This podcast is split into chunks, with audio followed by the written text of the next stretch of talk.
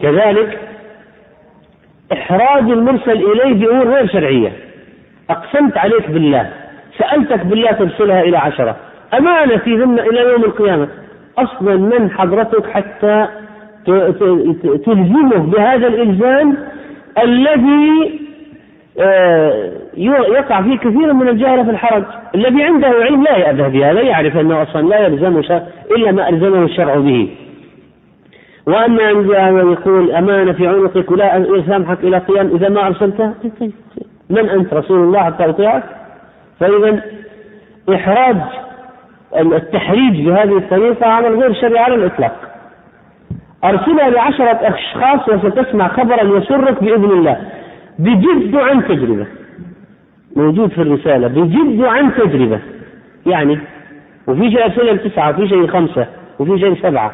إيش هذه الخصوصيات في الأعداد؟ وستسمع خبر يسرك ما هو؟ يعني يقصد الأجر في الآخرة مثلا؟ طيب وضح قل انشر هذا هذه السنة تؤجر يوم القيامة مثلا بعض الأحيان في جزم للشخص بالأجر ولا يعلم بثبوت الأجر إلا الله فيقال في الصفحة الأولى قل سبحان الله وبحمده الصفحة الثانية الآن غرست لك نخلة في الجنة. ما أدراك أنه غرست له يا أخي. الأجور الآن الموجودة على الأعمال. هذا وعد من الله لمن انطبقت عليه شروط تحصيل الأجر. الإخلاص والمتابعة إلى آخره. إيش عرفك أنت أن هذا انطبقت عليه الشروط؟ وأنه الآن يعني اطلعت على صحف الملائكة وتأكدت أنه كتب له حسنات هذا العمل؟ ثم إن الأجور تختلف وتتضاعف ولا يعلم بالمضاعفات هذه إلا الله عز وجل وهو الذي يأمر الملائكة بالكتابة وفي شيء إلى عشرة وإلى مئة وإلى سبعمائة ضعف وإلى أضعاف كثيرة بعد السبعمائة. إنما أتي كثير من الناس من جهلهم. كذلك يتفاعل بعض الناس مع الأحاديث الضعيفة والموضوعة.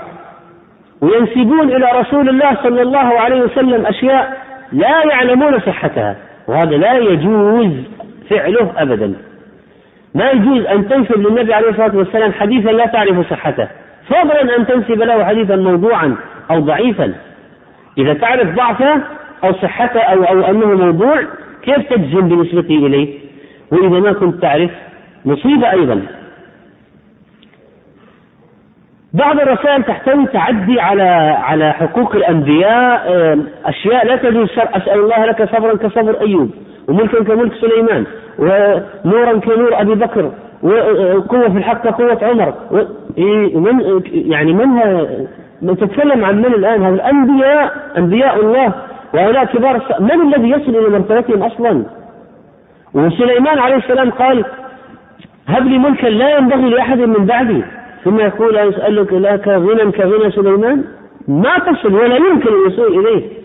فيسألون يرسلون برسائل فيها سؤال الله بأشياء لا تجوز شرعا. محال مثلا شيء لنبي لا يكون لأحد من البشر مثلا. ولذلك لابد من التعلم. أحيانا يخاطب الشخص المرسل إليه بالرسالة بخطاب قطعا فيه غلو. ولا يجوز أن يخاطب به مثل يا أكرم يا أكرم الخلق أو يا خير الناس. ومن, ومن الذي يعلم؟ الخيرية حتى في عهد هذا الشخص. ومن الذي يطلع على القلوب؟ الله أعلم بمن اتقى.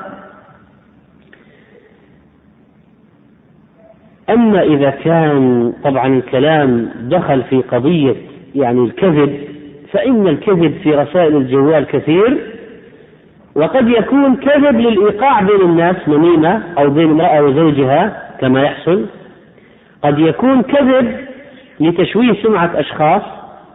قد يكون كذب للإضحاك ويل للذي يحدث بالحديث ليضحك به القوم. فيكذب ويل له ويل له. رواه الترمذي وهو حديث حسن.